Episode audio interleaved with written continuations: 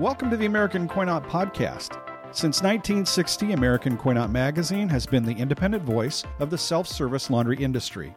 I'm your host and editor of the magazine, Bruce Beggs. I've served American Coinop since 2011, and I'm in my 32nd year as a reporter editor. It's not unusual for self service laundries to be located in commercial buildings or strip centers that previously housed other businesses. There's some history there, sure, but I'm betting the average new store owner is a bit more concerned about developing a profitable operation than perhaps respecting what came before. But what if you had the opportunity to honor and preserve a building's legacy and create the laundry you wanted at the same time? My guest today is Christy Davis, a fifth generation Kansan who has devoted her career to preserving her state's history, culture, and landscapes. As executive director of nonprofit Symphony in the Flint Hills, she works to heighten appreciation for the tall grass prairie, one of the world's most complex and endangered landscapes. She holds a master's degree in public history from Wichita State University and lives with her husband Luke and son Jack in Cottonwood Falls, Kansas. The Davises own the Wash-O-Rama Laundromat, which they opened in 2016 in one of their community's historic downtown buildings. Christy joins me by phone today from her office Christy, welcome to the podcast. Thanks for being here. Thanks, Bruce. Thanks for inviting me. Tell me a little bit about Cottonwood Falls, and specifically tell me about your laundromat and uh, and your role in it. Well, sure. Cottonwood Falls is in Chase County, Kansas. When you ask most folks from here where they're from, they might say Chase County. We have a county-wide school district and population a little over 2,000 for the whole county. Uh, Cottonwood Falls has a population of about 800, depending on the day it's a small town. It's a beautiful town. It's been identified as as one of the most beautiful main streets um, as far as small towns are concerned in the country. Our economy here is a lot of ranching. We're in the heart of the Kansas Flint Hills, tallgrass prairie, and this place evolved over you know 20,000 years for grazing. Uh, this was where the bison roamed, and now uh, there's a lot of uh, livestock operations, a lot of cattle that come in and feed on these grasses. So it's wide open spaces and and uh, small towns sprinkled around. We think it's just a beautiful place to to live and be. It's definitely a, a small town. I can walk to work in seven minutes. How did you get involved in making the decision to open a laundromat in your small community there? I was on the board of the local Chamber of Commerce, and we were having meetings discussing a survey that we had done regarding economic opportunities for the community and some of the needs in the community. At that time, the number one um, economic development need that was identified was a laundromat. And that sounds wild, you know, thinking about a small town. We had had a laundromat a number of years ago. It had closed. Uh, they hadn't invested in new in new machines, and the and the business had closed a lot of folks were traveling, you know, 20 to 30 minutes away. One of the reasons folks needed a laundromat was we have a lot of folks who live out in rural areas and they're on well water and in times of drought they they can't just use up all their water. We had a new water system that was put in in the county, um, and so the timing was good for a laundromat business. But we also have a pretty sizable um, tourist economy here. We had a lot of folks who own guest houses that they rent on Airbnb and that sort of thing um, that don't have commercial laundry facilities. And so those folks were really crying out for uh, commercial laundry facilities as well.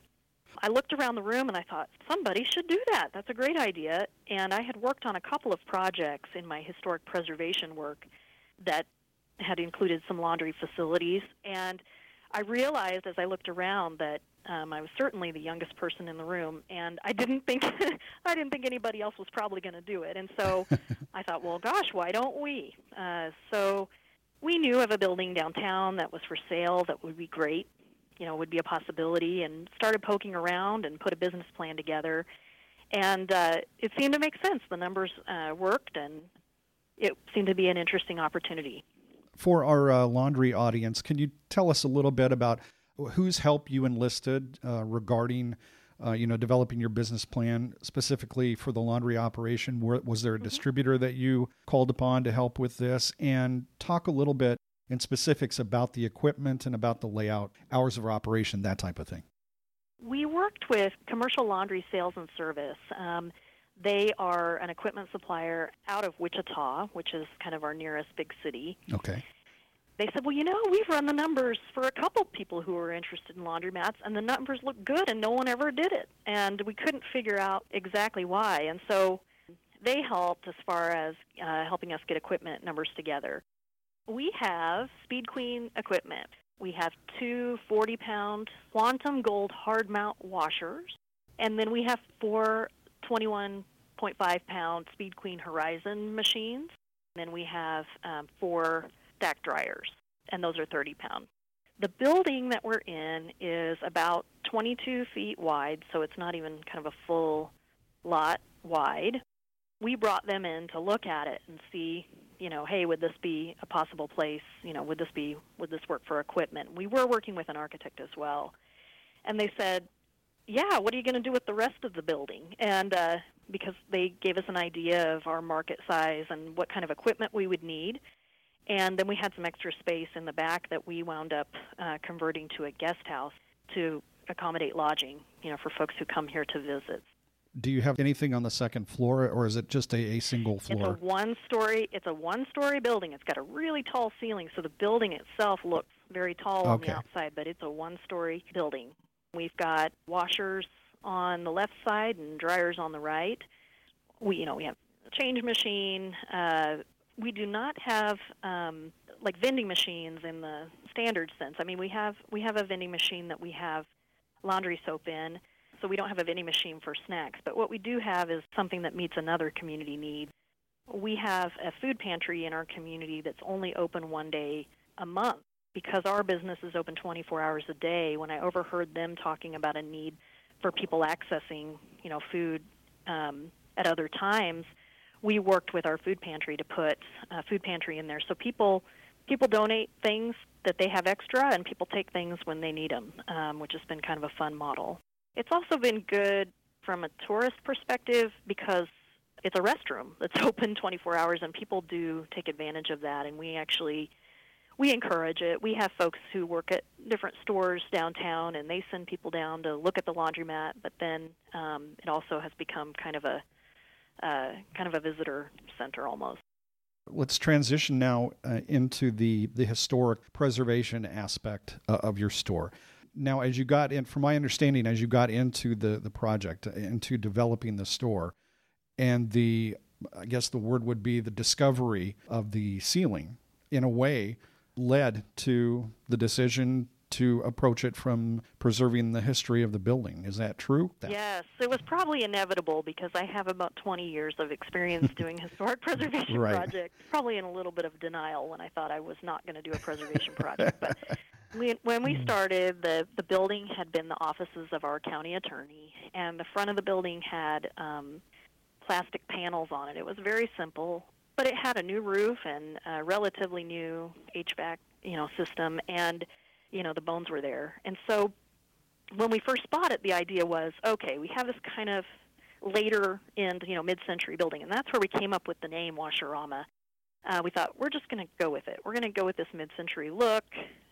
We're not going to try to create something that wasn't there. Well, the contractors got in, and one in particular started looking in an area that we couldn't access before we started the demo and he was able to poke through a wall above the safe and and see the ceiling and it didn't surprise me that there was a pressed metal ceiling but what surprised me was that it was really you know relatively unharmed a lot of times in these old buildings there's suspended acoustical tile ceilings and they're usually covering an HVAC system that is just plastered all over uh, right. an old ceiling uh, we were fortunate in that that wasn't the case. Um, there were some spiral ducts and things, but they hadn't done anything that really had caused any damage to the pressed metal ceiling. So we were really fortunate in that it was there and it was intact. But it did create some new some new challenges. We basically went back to the drawing board and redesigned the entire front of the building because we raised the ceiling height, uh, as well as made repairs to the ceiling itself and because that increased the volume of the space, we had to redesign the HVAC system. But I think the result is is well worth it. I mean, I, every time I walk in the building, I have a lot of pride in what we in what we've done, and it's certainly consistent with the character of our small town. It's my understanding that it won an award Um, yeah. For, tell tell us about that. How did how did that come about? Was that something that the folks who worked on the project for you kind of uh, suggested, or you know, how did you go about applying and then actually winning? Background is in historic preservation. I've worked on a lot of developments for for clients in the past, helping rehab old buildings, a lot of historic hotels and that sort of thing, little downtowns. When we took kind of the business plan to the bank, um, at that time we weren't really looking at a preservation project. It was strictly business. As soon as I saw the ceiling, being someone who's interested in historic buildings, it was the decision was made. I knew that if we could swing the financing for the additional expenses it would take to really do it right, that we had to do it. And so we um, redesigned the interior to go up to those pressed metal ceilings, which meant we had to redesign the facade. And we actually reconstructed, in part, a pressed metal facade because we had historic documentation of it. We had a lot of history on the building and photographs. And so I worked with the architect on the design on that and had some great contractors because of the age of the building and the nature of the project, we were at that time able to take advantage of um, some historic tax credits uh, on the rehab itself. This building is not historically designated, but um, if you have a building that you know is listed or eligible for listing on the National Register, or it's part of a historic district, you can qualify for rehab tax credits on major rehab projects uh, because our downtown isn't designated, we took advantage of a program that um, was was unfortunately um, eliminated in the recent tax legislation. Mm, but okay. that historic rehab credit is still intact. We also had some equipment credits, a state credit that allowed us to help defray the expenses on the equipment because we put in, you know, state of you know state of the art equipment, sure. and that was at great expense. In fact, we spent twice on equipment what we paid for the building when we bought it. So very nice equipment, but we we had some help. Um, we had some incentives that we were able to use. The main incentive, in my mind, um, in these rural downtowns is just that property values are pretty low, and you can get, you know, you can get property, uh, you can get a pretty good deal. So right. we were fortunate in that the purchase price for the building wasn't very high, and we spent all the money, you know, investing in doing things right and getting the right equipment. What can you share with others who might consider building a store in a property deemed to be historic or, you know, to, to have some of the same characteristics as the mm-hmm. property that you build in? What kind of tips can you share with them? Well, a lot of things that I learned, I, I learned from being a historic preservation consultant. So okay. I would say that if I was doing a project in a historic, you know, district and I didn't have that background myself, I would certainly hire someone that did or I'd work with an architect that had experience because um, in order to qualify for those incentives, uh, you know, you need to understand how to do a project that's compatible with the historic characters. It's meeting certain standards so that you can get that funding. So my advice would be if you haven't done a historic project and maybe even if you have, bring in somebody, a preservation consultant and or an architect that has experience doing these projects. I think there are a lot of historic buildings that would be compatible for this kind of use.